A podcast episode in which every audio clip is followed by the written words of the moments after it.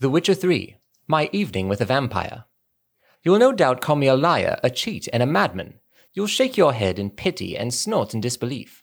But I promise you, I swear by all the gods, everything which you shall read in these pages to follow is the truth, the whole truth, and nothing but the truth. I met the vampire of which I write years ago in an inn in Beauclair. He introduced himself to me as Regis and said he was a barber and a medic. Since he looked in every aspect like a mortal man, I might never have even suspected his true nature, had not a fire broke out shortly thereafter in the establishment in which we were residing.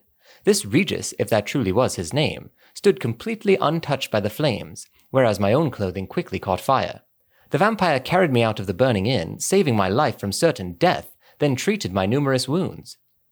At first, Regis refused to answer my query as to how he had miraculously survived the furnace like temperatures inside the burning inn, without so much as a scratch on his body or a hair singed on his head. Eventually, however, he must have sensed I was a man of the world, one who would not jump to hasty judgments based on appearance or species, and revealed his identity, along with a great number of highly interesting facts. According to Regis, not all vampires are alike.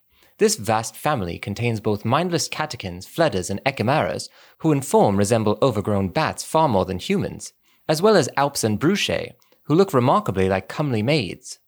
In addition to these, there are the even more powerful higher vampires, to which genus belonged my unexpected acquaintance. Not even a witcher can discern a higher vampire from a mortal man.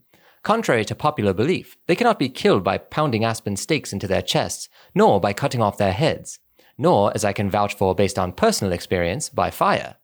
They do not fear running water, garlic, or the symbols of any creed.